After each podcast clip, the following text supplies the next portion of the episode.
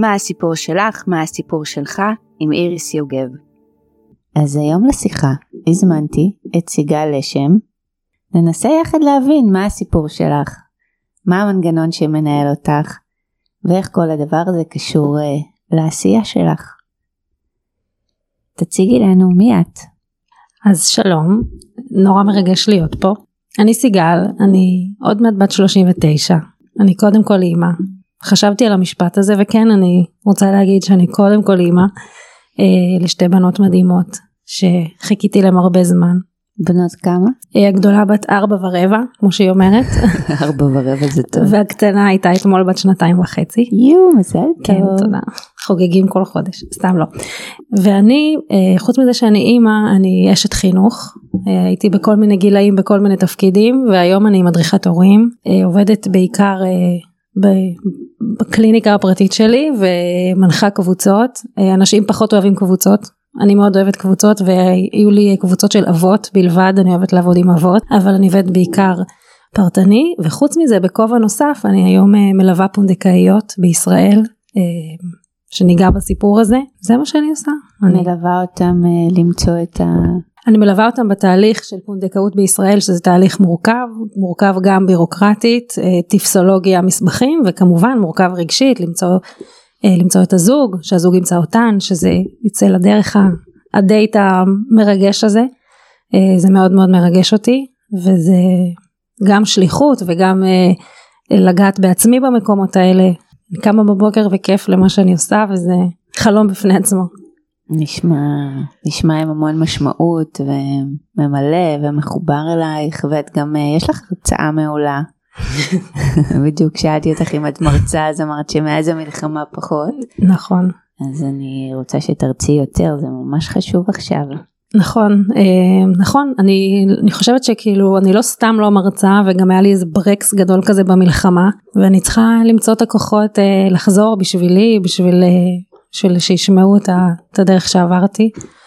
כן, אני רק לפגוש אותך, זה קצת ביתה כזאת, אז בשביל גם לתת כוח לעוד אנשים. נכון. אז תספרי לי ככה, בואי נתחיל מאיזה סיפור ילדות משמעותי שמלווה אותי. שמלווה אותך, ואת אמרת אפילו שאת עסוקה בו עוד היום. קודם כל, יש לי זיכרונות מגיל מאוד מאוד צעיר, אבל יש סיפור אחד שהולך איתי בכל מיני uh, צמתים, והוא גם מלא פרטים, אבל אני זוכרת שהייתי בת תשע, ואח שלי היה בן ארבע וחצי, ואחותי הייתה בת שלוש עשרה, שלימים הבנו איפה היא הייתה, היא הייתה במשימת בר מצווה של הקיבוץ, אוקיי? לא ידענו איפה היא. ואבא שלי היה בחול, עובד uh, חצי כזה חודש בחול, והיינו בבית, האמא שלי, uh, זיכרונה לברכה, ואח שלי שהוא היה בן ארבע וחצי, ואני.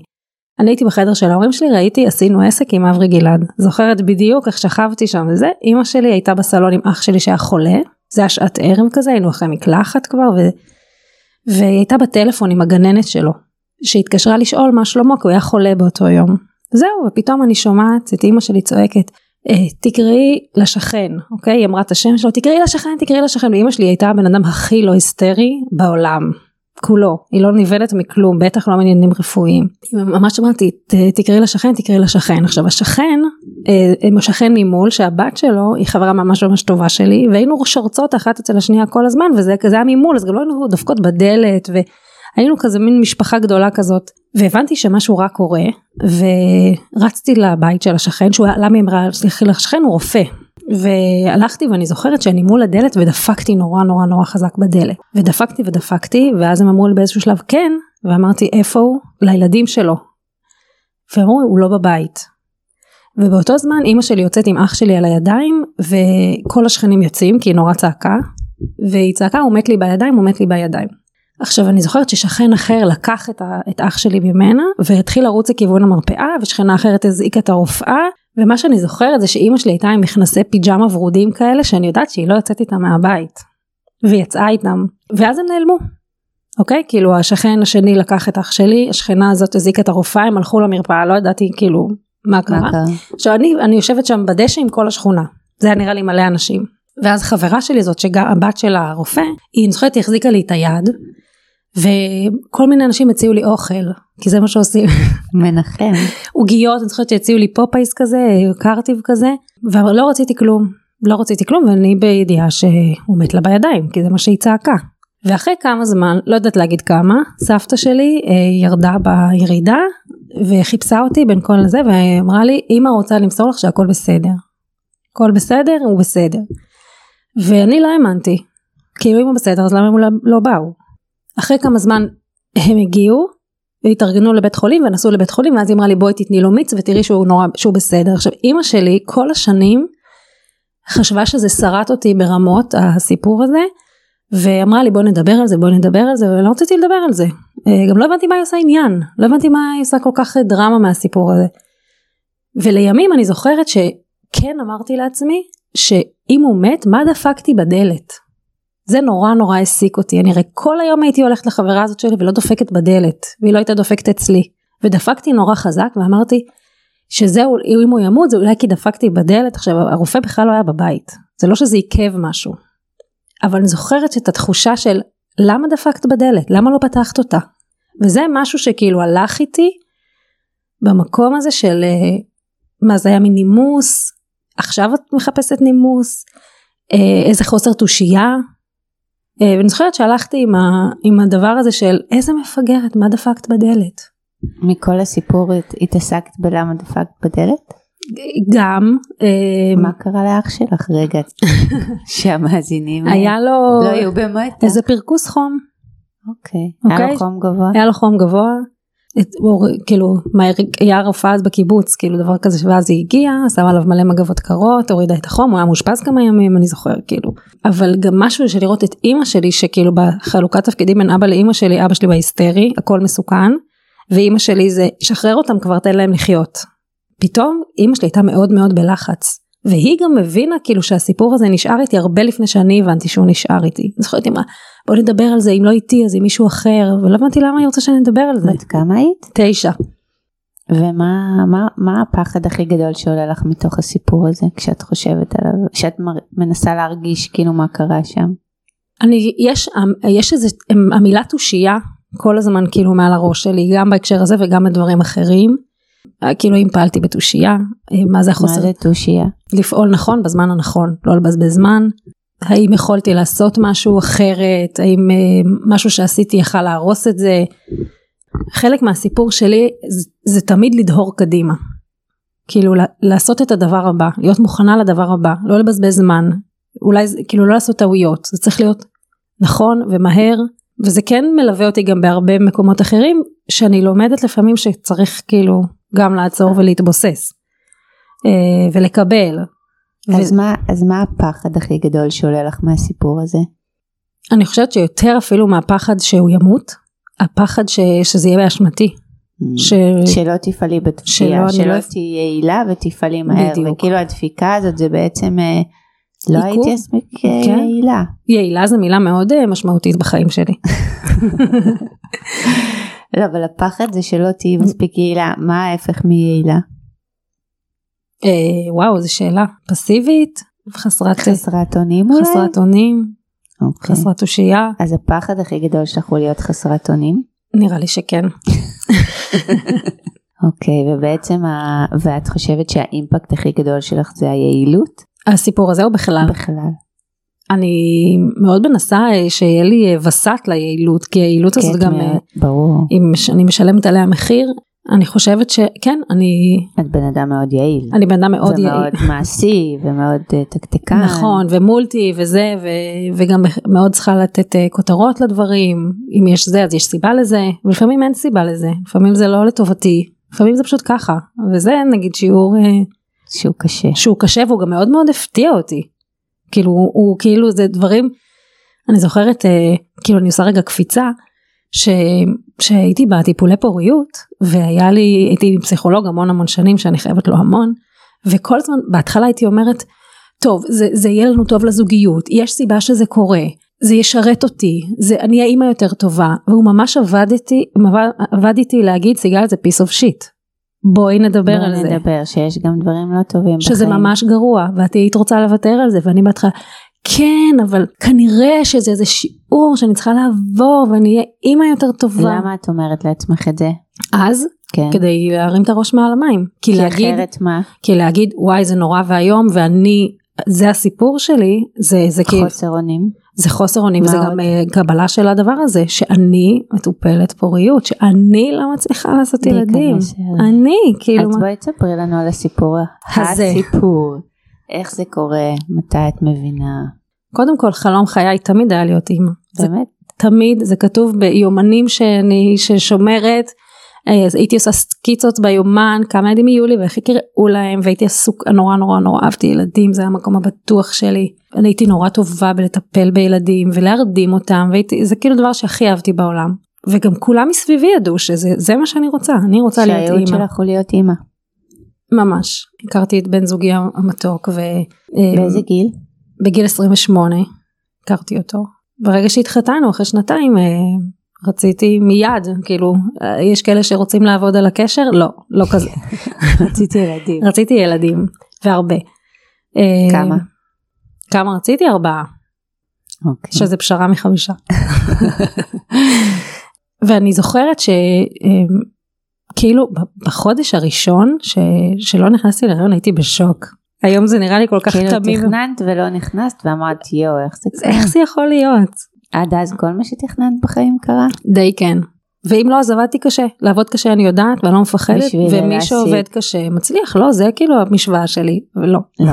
זהו, ואז ניסינו כמה חודשים, וזה לא הלך, ואני כבר הכנסתי לי לראש שיש בעיה, והתחלנו את כל הבירורים, את כל הבדיקות, ולא היה שום בעיה.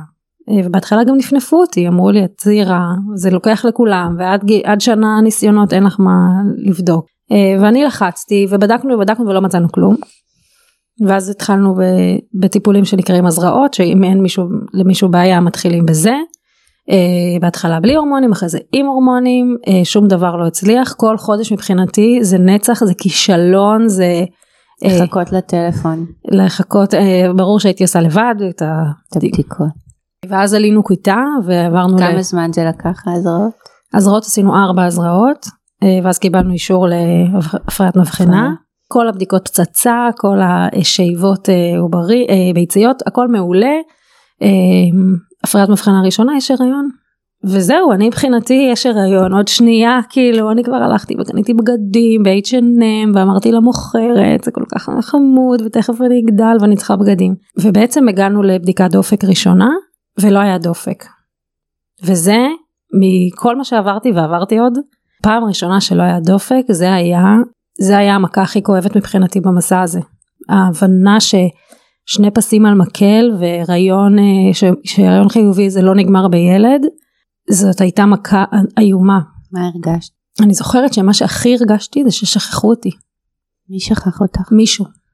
הרגשתי שאני עושה את כל מה שצריך, אני עובדת נורא קשה, אני מתנהגת יפה, אני לא מקטרת שקשה לי, אני לא מייללת על ההורמונים, ואיך זה יכול להיות שמי שעובד קשה לא מקבל. עכשיו, זום אאוט שנייה, כל החברים שלנו מסביב, שהתחתנו אחרינו, שרצו פחות ממני בזה שלי, ילד ראשון, ילד שני, בטעות, ואני עומדת שם כמו, אני מדמה את זה תמיד, שהייתי עומדת בפארק מים, וכאילו כולם עוקפים אותי, ואף אחד, מה, אתם לא שמים לב, וגם נותנים לי סתירה בדרך, ובועטים בי, וזה היה שבר, שבר עם העולם, שבר עם, עם, עם עצמי. מה נשבר? קודם כל, ההבטחה הזאת שאם נעבוד קשה נצליח, ודבר שני, כל הזמן הרגשתי שזה במקום שאני הכי הכי חיכיתי לו, שהכי כואב לי. שהכי רציתי אותו. שהכי רציתי אותו. וגם בהתחלה זה היה נורא נחמד שאין לנו בעיה רפואית, כי כולם אמרו, אה, אתם מקרה קל, לא נצליח ככה, נצליח ככה, ולא נצליח ככה, נצליח ככה. ואחרי זה כאילו כל בדיקה, רק רצינו למצוא משהו. ומסתבר ש-עשרים אחוז מהמטופלי פריון, הם נקראים לא מוסברים, בלתי מוסברים, אין סיבה, אני לא אומרת שאין, אני אומרת שהרפואה עוד לא, לא מכירה מצא. אותה, וכבר את המילה, הכל תקין, אני לא יכולתי לשמוע יותר, אבל הכל היה תקין. זהו, וקמנו מזה, ניסינו הם, עוד פעם, ש... עוד החזרת עובר שלא נקלטה, ואז נסענו להתאוורר בפריז, זוכרת, ונכנסנו להיריון טבעי, ואז היה כמו הסיפורים המקסימים האלה, היא קצת שחררה, קצת הייתה באייפל, ונכנסנו להיריון טבעי, וזה היה מדהים, אנחנו לבדיקת דופק, היה דופק, בשבוע שבע נגיד, זהו, ואני כבר עוד שנייה מרהטת את החדר, קונה בגדים לילד, ובבדיקה הבאה, שוב אנחנו הולכים ואין דופק, וזה כאילו, זה מהלומות שאי אפשר להאמין, זה כאילו... זה מרסק. זה מרסק. זה חוסר אונים מטורף. הם חוסר האונים. ממש. פעם החלום מתנפץ. נכון. ואת עושה הכל, לפי הכל. הספר, כל מה שצריך. וגם אני אומרת שתמיד הרגשתי כמו סולמות וחבלים, שאת כבר כאילו מגיעה ל-תשעים ותשע, בום, יורדת. בום את כל זה, ואיך אני אעבור את זה? עוד פעם, אפילו את ההמתנה לתשובה אם יש הריון או אין הריון, זה הרי, זה יום נוראי, מי שאי פעם הייתה שם, זה... זה כאילו רמות חרדה של... זה אי אפשר לתאר, אני הייתי שם מעט, אבל הייתי, וזה באמת, אני ממש זוכרת איפה היה הטלפון הראשון שקיבלתי, לא, ולא משהו, זה לא היה אחרי המון, אבל זה באמת, זה כאילו מין מצב כזה שאתה... זה באותה רגע להיות או לחדול, ממש. זה כאילו, זה, זה כל הביצים באותו סל, וכאילו הסל נשבר, מתנפץ, וכאילו אין לך... גם אתה מרגיש כישלון כזה, כאילו איך... ממש, ממש. איך לא עשיתי... את זה בקלות. ואז בעצם השלב הבא היה, כאילו אמרו שרק אחרי שלוש הפלות אפשר לעשות ברורי הפלות, ואני כבר לא ראיתי בעיניים, תעשו לי את הכל, תעשו את כל הבדיקות. עשינו את כל הבדיקות, הכל, הכל, הכל יצא תקין. שזה באמת, וואו. זה מייאש ברמות. נכון. לפחות אם יש בעיה, אז יש סיבה, אבל אם לא יודעים מה הבעיה. נכון. זהו, ואז אמרנו, אולי זה בעיה של העובר, שלחנו את הנפלים של העוברים, הכל, קטלוג. כל בריא, וזה בכלל כאילו גרם לי ל... באמת לדפוק את הראש בקיר, איך זה יכול להיות, וגם בדבר הזה שהוא על בטן הרכה שלי תרתי משמע. ואז עשינו עוד סיבוב עם רופא אחר, כבר היה לי נזק מצטבר ברחם, ולמרות זה נקלט עוד הריון. היה לך נזק מצטבר בגלל ההפלות. בגלל ההפלות, בגלל ההידבקויות, בגלל אחר כך ניתוחים שצריך לעשות שם כדי לנקות את הזה. ונקלט עוד הריון.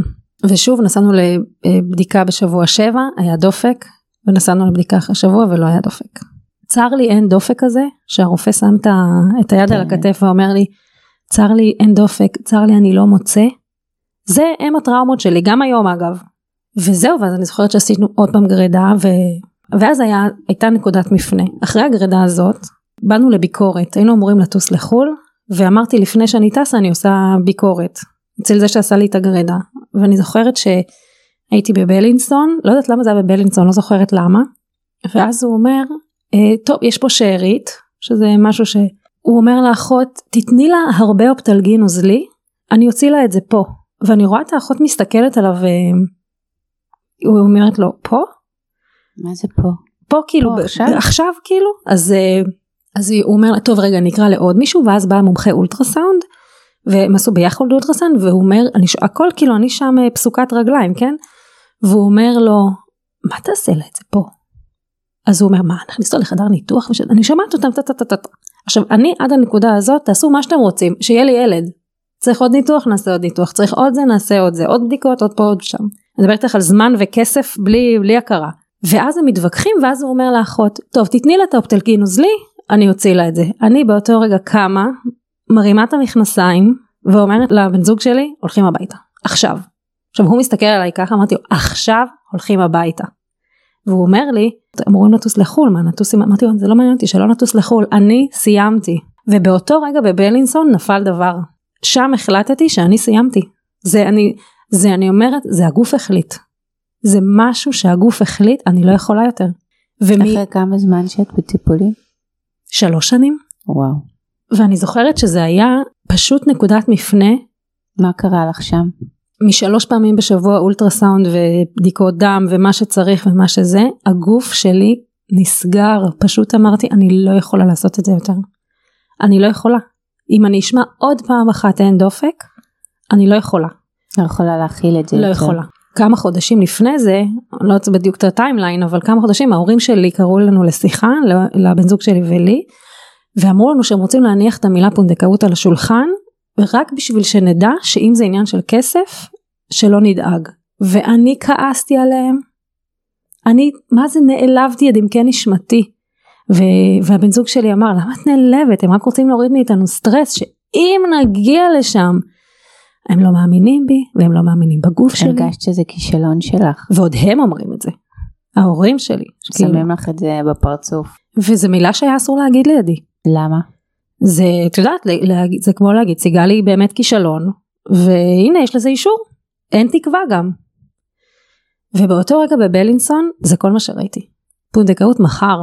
אני רוצה פונדקאות. וכבר ידעתי בשלב הזה שהעוברים שלי בריאים, שזה לא עניין עוברי, שזה רוב, משהו בהחזקה וגם, שלה. וגם רוב, ה, רוב ההפלות, שההפלות זה דבר מאוד מאוד שכיח, שצריך לדבר נכון. עליו בפני עצמו, אבל רוב הגדול, מעל שמונים אחוז ענייני הפלות, זה עניינים עובריים, עניינים כרומוזומליים עובריים, וזה לא היה הסיפור שלי, ואני ידעתי שזה, שזה משהו בי, שלו, בהחזקה, בהחזקה של, ההיריון. של, של ההיריון. וגם כבר הרחם היה בכזה נזק מצטבר, שאמרתי, אני מה, אני אגיע לזה בגיל ארבעים, בגיל חמישים, אני הייתי אז בת שלושים ושתיים או שלוש, שלוש, אמרתי, אני חייבת להיות אימא, אני צריכה להיות אימא מחר, אני לא יכולה לחכות יותר.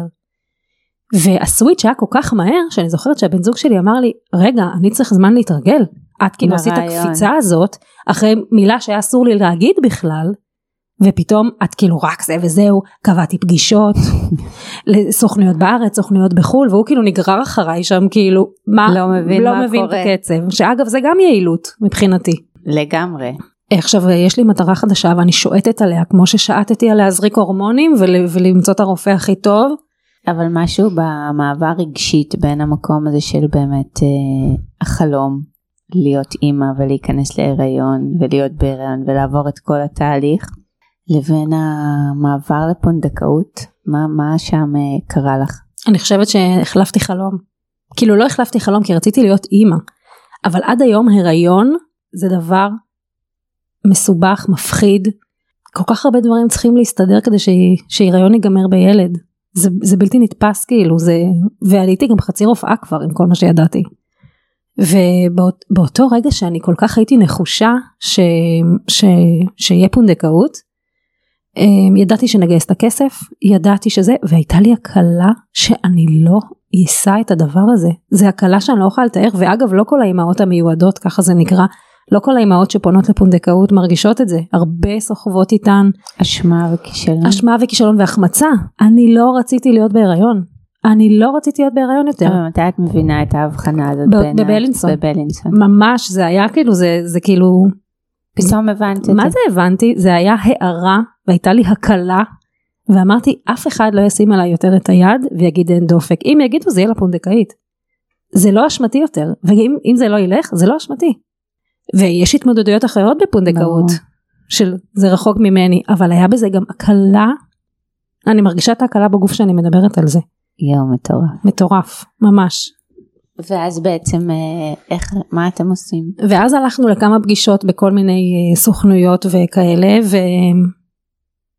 וחתמנו חוזה בנובמבר, וכמה שאני עברתי איסורים, ככה מהר הלך הריון פונדקאות, החזרה ראשונה, הריון מושלם, בת כמו שחלמתי, שגם את זה למדתי אה, לחלום, כי היינו באיזה ליו, ליווי רגשי כזה, והלכנו שנינו, ואז המטפלת אומרת, אבל את רוצה בן או בת, עוד לא היה הריון.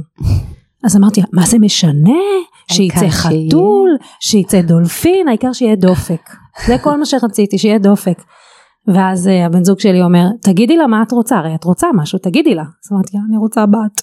ואז היא אמרה, את יודעת שגם אם יהיה בן, מותר לך לרצות בת. מותר לך להגיד, אני רוצה בת. והמותר לך הזה, זה... מותר לך להגיד. מותר לך להגיד, כמו שמותר לך להגיד, שהיה לך מאוד קשה להביא ילד. כאילו, על להגיד את זה, על, על להודות בזה. ואגב, העוברים שנפלו לנו, בגלל שעשינו להם ריצוף גנטי, כולם היו זכרים. באמת? כן, וכבר חיפשנו איזשהו משהו שחוזר על עצמו, וגם כל המשפחה של הבן זוג שלי, כולם בנים. כאילו, רוני שלנו שנולדה, היא הבת הראשונה, הנכדה הראשונה, כאילו, מה... כולם בנים. וכשאמרו לנו שזה בת, אני כאילו לא האמנתי. לא האמנתי. הוא אמר, הרופא אמר, את רואה, זה עוברית. אז אמרתי לו, תגיד שוב, תגיד שוב, עוברית, עוברית, זה עוברית. וזהו, וההיריון פונדקאות באמת מבחינה רפואית הלך מאוד חלק, גם מבחינתי, כאילו כן היה, ספרתי את הימים, זה היה הדבר הכי ארוך בעולם, מבחינתי זה היה תשע שנים ולא תשעה חודשים, אבל היה, הייתה לי הקלה, חזרתי להיות בן אדם, חזרתי להיות בת זוג, הייתה לי הקלה ענקית שזה לא אצלי. חזרת להיות יעילה. הורדת מעלייך את חוסר האונים.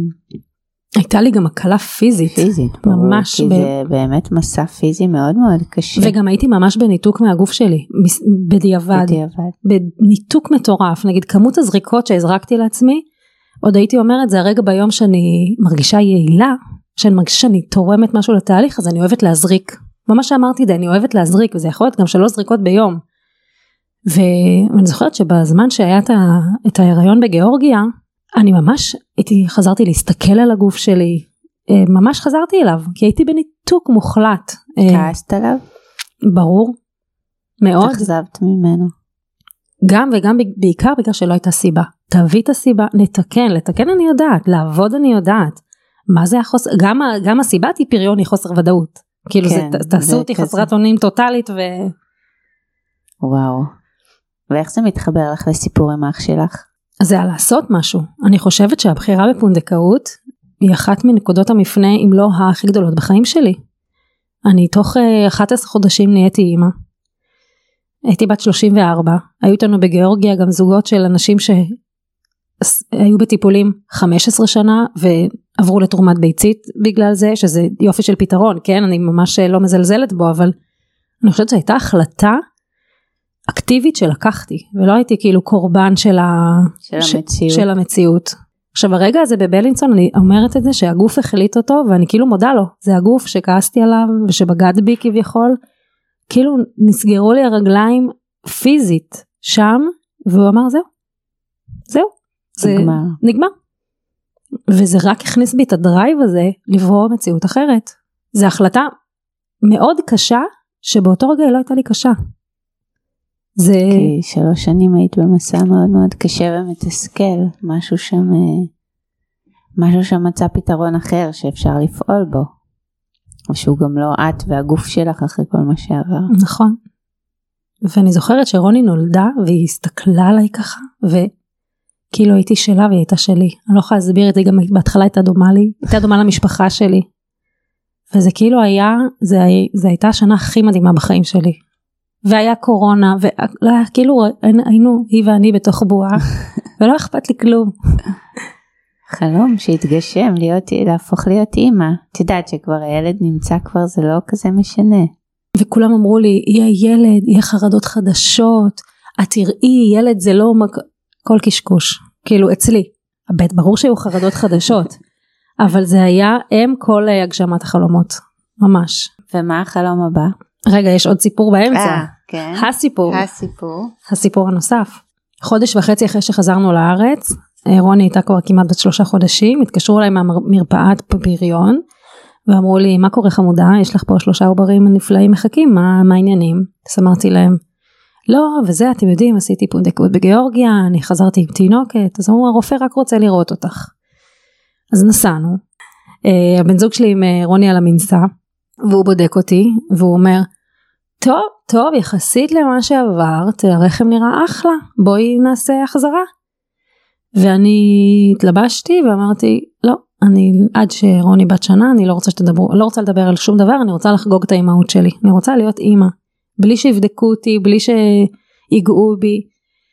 ואז אחרי שנה, אמרתי, יש לנו שלושה עוברים, אנחנו עושים שלושה ניסיונות, אם הם יקלטו הם יפלו, כמו כל השאר, ואז נעשה עוד פונדקאות, ומה שצריך לעשות בשביל זה נעשה, צריך מימון המונים, נעשה מימון המונים, צריך לדבר בטלוויזיה, נדבר בטלוויזיה, ועשינו החזרה ראשונה, ונקלט הריון, אבל זה לא מרגש אף אחד שנקלט הריון, בטח לא אותי, אני אומרת שני פסים על מקל, זה ממש לא אומר כלום, ובבדיקת דופק היה דופק, שזה גם לא מרגש אף אחד, ובשבוע שמונה פתאום היה דימום מטורף, שלא לא היה לי בחיים, משהו כאילו יפה כזה, ואני זוכרת שבדרך למיון נשים, אני אומרת לבן זוג שלי, מה עשיתי לעצמי? איך עזרתי להיות מטופלת? איך אני שוב בסטרס הזה? אם כן יהיה דופק או לא יהיה דופק? בחיים אני לא רוצה יותר להיות במקום הזה, רק פונדקאות, ואני לא מוכנה יותר, ו- ו- ואז הוא אומר, רגע, אל תספיד, אל תגיד, ממש, כל כך כעסתי, איך עזרתי להיות ה- ה- במקום הזה, והגענו למיון, ובאמת ראו שטף דם מאוד מאוד גדול ברחם, וראו, הוא בר ליד עם לב פועם ו... ושפשוט כאילו התמקם במקום שהשטף דם לא מסכן אותו. וזה כמובן היה הריון מאוד מאוד בסיכון, שבסופו נולדה אה, ילדה שלא אכפת לה מכלום, כמו שלא היה אכפת לה מהשטף דם. זה, זה הסיפור שלי, ילדה אחת שנולדה לי מהלב, ילדה אחת שנולדה לי מהבטן, וזה באמת, אה, אני מספרת את זה ואני פשוט לא מאמינה שזה הסיפור שלי. אבל זה, זה הסיפור, ואני, אני, ושבאמת, בגלל שאנחנו לא מוסברים גם אז, ההסבר היחידי שיש לי על זה שאלה נולדה, זה בזכות רוני. ואני אומרת תמיד, אם הייתי יכולה לקרוא גם לה רוני, הייתי קוראת גם לה רוני. אז כן, זה הסיפור, לא ברור. למה זה בזכות רוני?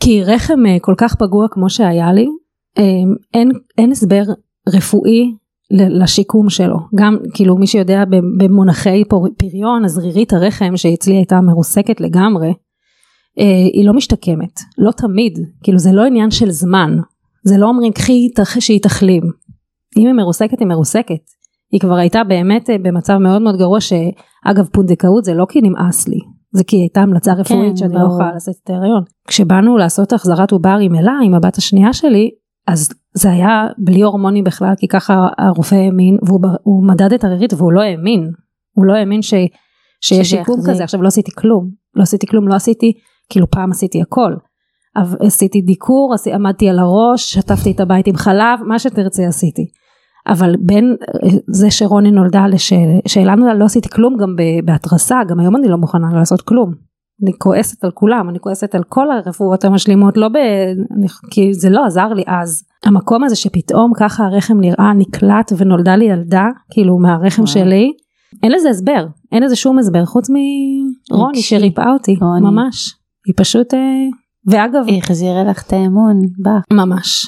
והיום גם כשאני מלווה פונדקאיות, אני אומרת שתמיד מדברים בהקשר פונדקאות על להביא חיים, וללדת תינוק. אני חושבת שהפונדקאית שלי הצילה לי את החיים. היא ילדה אותי. זה ללדת אימא, אבל זה ללדת כאילו, זה להציל. זה להציל באמת ממקום נורא נורא כואב. ואת גם את הביטחון שלך, את מי שאת. ממש, אז זה נכון שבסוף יש תינוק, אבל גם יולדים משפחה, וילדים אבא ואימא, או אבא ואבא, או אימא ואימא, וזה פרייסלס. זה קסם, קסם, קסם הבריאה. ממש. ומה האתגר הבא? לא חייב להיות באותו קו. קודם כל אני רוצה עוד ילד, מאוד. אנחנו נעשה מה שצריך בשביל שזה יקרה.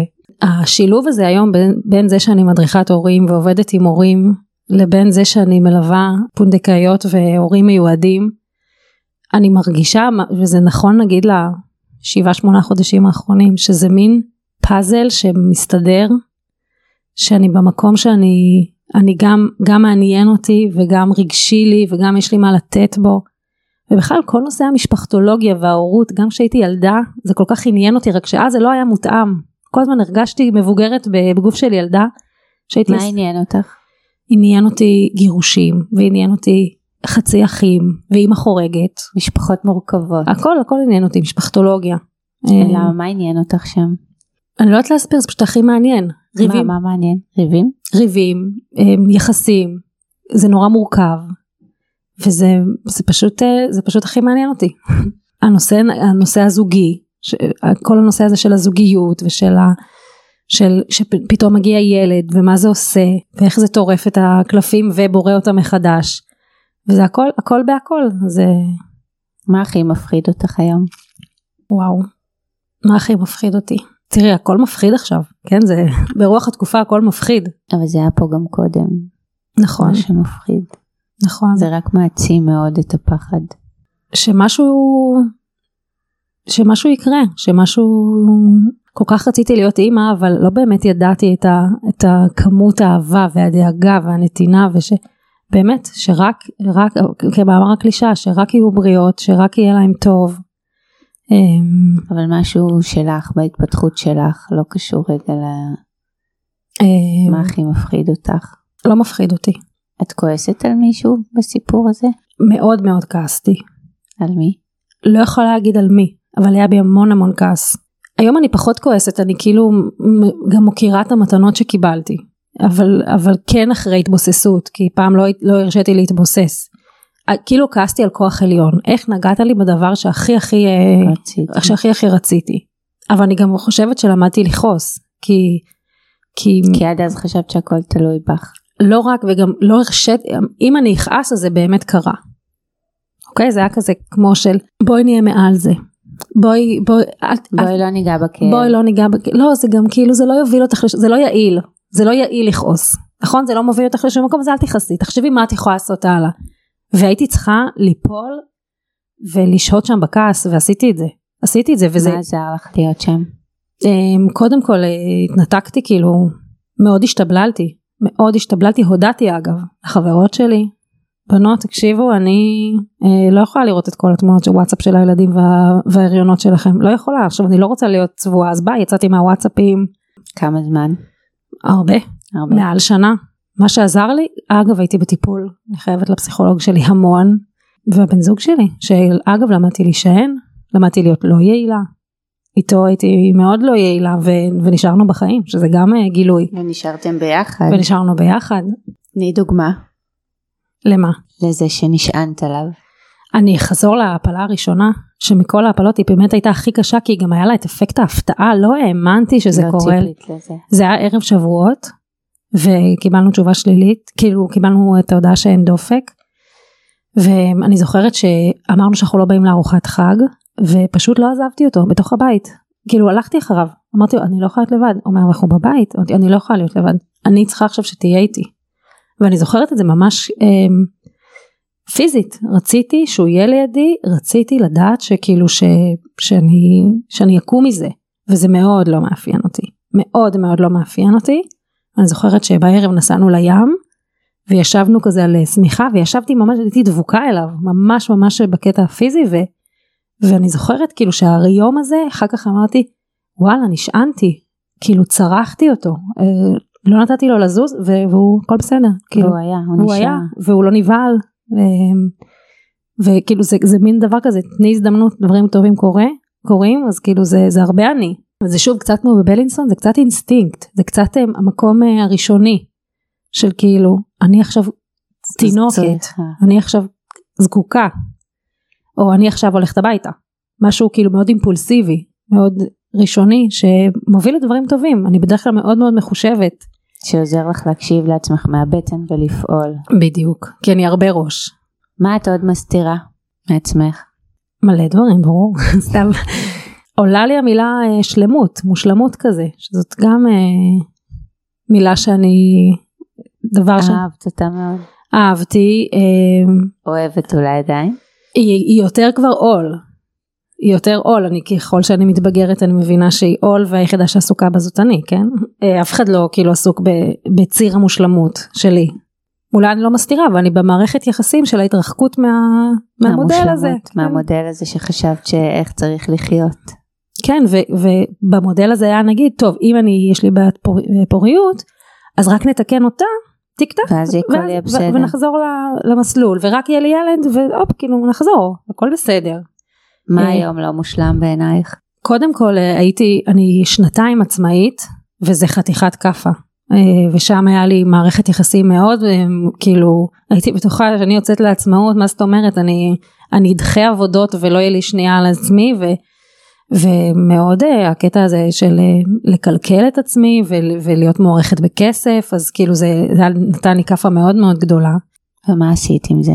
הרבה הרבה עבודה, ולא רק עבודה של עבודה. שהיתי בזה, כאילו... הסכמת להיות בזה, כן, בתחושה I, כן, הזאת של... כן, וגם אני חושבת שחלק מהכוח שלי זה האומץ. האומץ, גם רגע להיות עצמאית, אחרי שהייתי אחת עשרה שנה הכי שכירה בעולם, עם הכנסה ממש קבועה, אז וואלה, ירדתי, ל... ירדתי בהתחלה, ירדתי בהכנסות לחצי, וזה לא היה גבוה, כי הייתי במשרד החינוך גם, גם ככה. אבל... בקליניקה? בקליניקה, בקבוצות, בהרצאות, בהרצאות מקצועיות. הייתי בטוחה, מה זאת אומרת? אני כאילו בשנייה, לא, אז דברים לא עובדים ככה. מה ההתמחות שלך בליווי הורים? גברים? את זה, הלוואי והיו עוד גברים אמיצים שהיו באים, אני כל כך אוהבת להנחות קבוצות אבות, אבל מאוד מאוד קשה לגייס אותם. אני מאוד מאוד אוהבת את הגיל הרך, שהיום זה קצת בעייתי. הורים לגיל הרך? הורים לגיל, אני עובדת רק עם הורים, שזה בעייתי שהיום גיל ההתבגרות הוא מגיל שש, אבל... אבל באיזה תחומים? כל התחומים. כאילו זה, גם עשיתי התמחות בהפרעות קשב, עשיתי התמחות בהפרעות צרכים וגמילה, אבל בעיקר בחיים עצמם. כאילו בעיניי זה... ההתמודדות של החיים ממש, עצמם. ממש, ממש. משפחה אחת זה יהיה בלהיכנס למקלחת, משפחה אחת זה יהיה בזוגיות בהורות, ובסוף בעיניי זה הכל נוגע באותם דברים. נכון. ביחסים, ביחסים, במשפחתולוגיה, בדבר שהכי הכי מעניין. הכי עניין אותך. כן, ממש. אז מה האתגר הבא שלך? להפוך להיות אימא עוד? האתגר הבא שלי זה לשלב נראה לי את הכל, גם פתאום יש לי פשן נורא גדול בעשייה, וגם אני רוצה להרחיב את המשפחה, וגם אני רוצה להשתדר, להישאר בסטנדרטים שלי, של, ה, של ההורות שלי, זאת אומרת של אני אוהבת להיות עם הבנות, ואני אוהבת ש, שהדברים קורים בדרך שלי, אבל זה אתגרים נורא טובים, כן? אני נשמעת נכון, פריבילגית להחריד נשמע... פתאום. אתגרים של החיים. כן? אז מה, מה, מה יעזור לך לממש אותם בצורה שלמה, אולי לא מושלמת? אני חושבת שאני אני די על המסלול, שדי על המסלול זה גם להכיר בימים שפתאום היומן ריק, ואני נשארת בחיים, ופתאום יש שבועות שאין לי זמן לנשום, ו, ולא תמיד אני יוציא את הבנות מהמסגרות, ו, ואני אשאר בחיים. ולשלם. זאת אומרת לדעת יותר לעגל פינות. כן. כן, והכל טוב. ואולי לא להיות הכי יעילה. כן, קשה לי לא להיות הכי יעילה, אבל, אבל השאלה במה? השאלה במה? את רוצה להיות הכי יעילה בהכל. נכון, אבל המתנה שהטיפולים נתנו לי, זה שאני ממש גבוה בסדר העדיפויות. וזה ממש מתנה שהטיפולים נתנו לי. בידיעה שכשאני בטוב, אז כל השאר מסתדר. אז כל השאר בטוב. ואם אני... אז את צריכה להיות יעילה בעיקר כלפי עצמך. נכון. נכון. והפחד שלך זה להרגיש חסרת אונים כלפי עצמך, שיש סיטואציות שאת לא יכולה או לא יודעת איך להתמודד, ואז מצאת את הדרך פשוט לשהות בתוכן ולמצוא את הדרך ולא לא לגרש את הרגש, אלא נכון. להישאר בו ולהיות, ומשם לצמוח ולמצוא את התשובות, פתרונות, מעשים.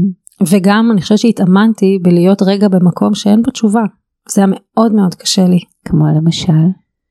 אני אקח את זה הכי קיצוני שבשביעי באוקטובר, אני זוכרת שכל השבוע הזה, אני הלכתי בשאלה איך נצא מזה, איך נצא, איך נקום מזה, איך נקום מזה, איך נצא מזה, ואף אחד לא ענה לי. ו- ו- ואנשים שהכי מרגיעים אותי בדרך כלל, היו בא, באותה תחושת חוסר אונים שלי. תראי, אנחנו ב-עשרים ושניים בינואר, השמש זורחת, אנחנו פה מקליטות פודקאסט, אין אף אחד לא נתן לי תשובה. הכוחות הם בתוכנו, כאילו, וזה... זה נורא כואב בדברים טרגיים כאלה, אבל זה נורא חזק בצמתים, בצמתים כמו שהייתי שם בבלינסון. כאילו היום להסתכל על זה בדיעבד ולהגיד, אני עשיתי פניית פרסה לחיים שלי. אני בראתי מציאות אחרת. זאת מבחינתי גם ההרצאה שלי. עכשיו זה לא אומר שבכל קונפליקט צריך להיות סופר אקטיביים ולעשות איזו החלטה הירואית, ו... אבל זה כן המחשבה הזאת, של לא מכוח האינרציה, החיים שלי ייגררו לאן שהם ייגררו. לעוד חמש עשרה שנה נכון? שטיפולים, נכון? כי זה לא מתאים לך, אולי זה מתאים למישהו אחר, וגם יכול להיות שמישהו אחר יצליח בדרך אחרת. וגם יכול להיות שלמישהו פונדקאות זה דבר נורא והיום, נכון? וזה, וזה כאילו הכרזת uh, כישלון, אבל uh, אני רציתי תינוק. רציתי רצ... להיות אימא. רציתי להיות אימא, um, ועדיין זה הדבר הכי משמעותי בחיים שלי, אני כל כך אוהבת להיות אימא, פשוט ככה, אני כל כך אוהבת להיות אימא. גם זה כל כך נכון, שהרבה פעמים אנחנו צריכים משהו כזה, שירגיע אותנו, יחזיר אותנו הביתה, ואז באמת ניסים קורים, וגם אם לא, אז יש המון דרכים, נכון? לפתרון לכל בעיה, לא רק לאימהות, שזה באמת נהיה אתגר גדול. ויש גם רגעים שאנחנו הולכים כזה, ואנחנו רואים אישה בהיריון, ואני יכולה להגיד לבן זוג שלי, יואו, אני שונאת אותה. ואז הוא יגיד לי, את זוכרת שהיית בהיריון? אמרת לו, אה, נכון. כן, לגמרי. ואיך כל זה קשור לסיפור עם אח שלך? איך כל זה קשור? למה את עסוקה בזה בימים האלה? קודם כל, לפני, לפני שנתיים וקצת, אימא שלי נפטרה, כשאלה הייתה בת שלושה חודשים, זאת אומרת, היא גם זכתה לראות את רוני, והיא גם זכתה לראות אותי בהיריון ויולדת את אלה. אני חושבת ש... שאולי לסלוח לילדה הזאת ש... שדווקא בדלת, כאילו זה גם היה אינסטינקט, כאילו כמו שבבלינסון זה היה אינסטינקט, אז גם זה היה אינסטינקט, לא יודעת למה דפקתי בדלת. שלא גם... כל, לא לא כל דבר יש סיבה, נכון. ולא כל דבר הוא באחריותך. נכון, זה לא אני עקבתי.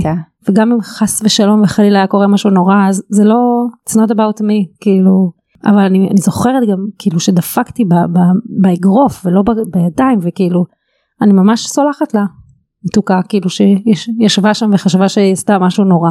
אז יכול להיות שזה ה...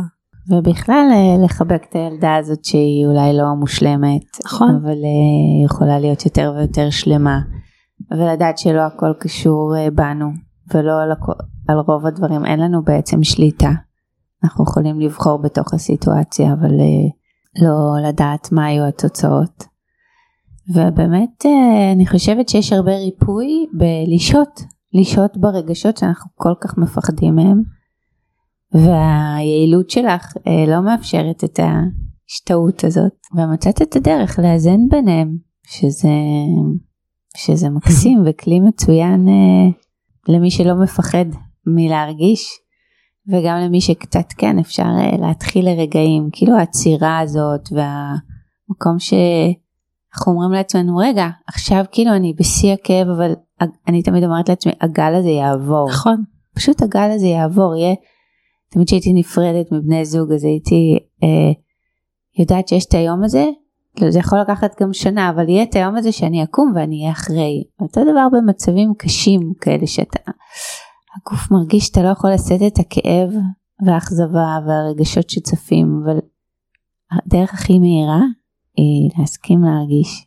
נכון, וזה מזכיר לי שלפני כמה חודשים חברה שלי שאין לה בעיית פריון, והייתה בהיריון שלישי, מתוכנן ורצוי וכליל, הלכה לאיזה בדיקה ולא היה דופק, והיא כתבה לי בהודעה אין דופק, ובאותו רגע אני הרגשתי שכל הדם יורד לי, והייתי בבית ואמרתי לבן זוג שלי אני, לא, אני צריכה רגע, והלכתי לחדר וממש עשיתי נשימות ואמרתי לעצמי זה לא שלך, זה לא שלך, הכל בסדר, ו- ולא הבנתי למה הגבתי ככה, כאילו באמת היה, זה כאילו היה לי כמו פלשבק כזה, ומצד אחד כאילו כן עשיתי את הנשימות ואת ההרחקה הזאת והכל, ומצד שני גם אמרתי זה נורא כואב לי, זה נורא נורא כואב לי, כאילו זה, זה האין דופק הזה, שתי המילים האלה זה עדיין פצע אצלי, והוא בא איתי לכל מקום, ואני נותנת לו, נכון, נכון, ולשתי בנות שלי יש דופק, כן, בדיוק, אבל זה לא משהו, טוב תפסיקי, את כבר אימא, מה את עסוקה בזה? לא, הוא פה,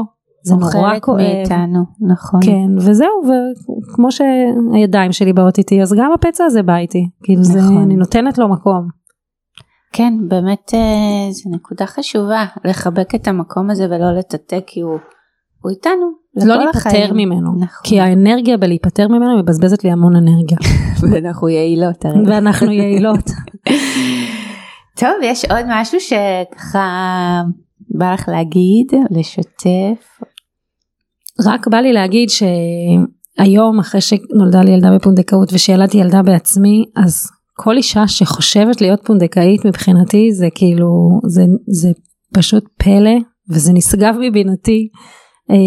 וזה באמת מעשה שהוא, שהוא מעל האנושות, ו, ובאמת אני רוצה להגיד לכל אחת שחושבת ש, ש, שזה פשוט הדבר הכי גדול שאפשר לעשות בשביל, בשביל משפחה, בשביל זוג שרוצה, או יחידנית או יחידני שרוצה, וכמובן שזה לא מתאים לכל אחד, אבל זה במיוחד אחרי שעברתי. זה עוד אופציה, אני חושבת, אני כאם חד הורית שחיפשה אז אופציות, דבר שהכי יודד אותי, היה שיש מלא אופציות, שאם אני לא אמצא את האחד שיסכים לתת לי זרע, אז אני יכולה ללכת לבנק הזרע, ואם אני חס וחלילה לא יכולה להיכנס להיריון, אני יכולה לעשות תרומת ביצית, ואם אני חס וחלילה לא יכולה, כאילו יש פונדקאות, ובאמת, כאילו, כל הזמן ראיתי, זה שיש אופציות, וזה זה נותן תקווה, ובאמת בשאלה, אם אני גם ככה ישבתי עם עצמי, היו לי אתגרים קצת אחרים, אבל בשאלה אם אני רוצה להיות אימא וכמה אני מוכנה לעשות בעבור זה,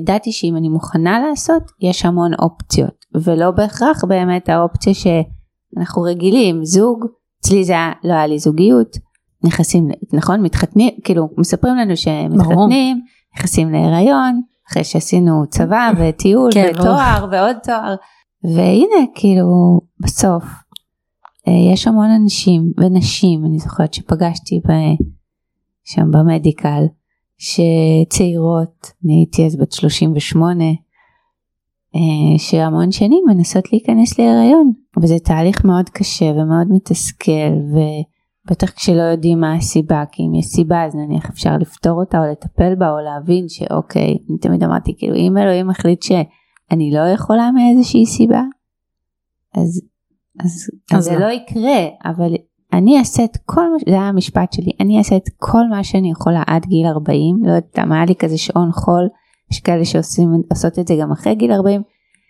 אז זה כבר לא בידי, אבל אני אעשה את כל מה שבידי, כדי שזה יקרה, ובאמת היו המון אופציות, זה גם משהו, כאילו לא, לא להינהל על דרך אחת, נכון. והייתה לי את הדרך שלי שסימנתי לי, אבל כשהיא לא הלכה, פתחתי עוד דלת ל... לאופציה אחרת. באמת, העולם מלא אפשרויות והזדמנויות. וגם המציאות, כאילו, זה מול הפנים, בגן של רוני יש את רוני, שנולדה בפונדקאות, והיא יודעת את זה, והיא מספרת את זה נורא מתוק, ויש לה ילדה אחרת בגן שאימא שלה הייתה פונדקאית. אוי. כן, וזה, אני מקווה שזה יהיה כאילו בעתיד...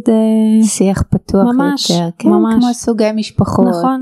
פעם ילד מבחנה היה נכון, כאילו זה, והיום מי גדול. לא. מי מאיתנו.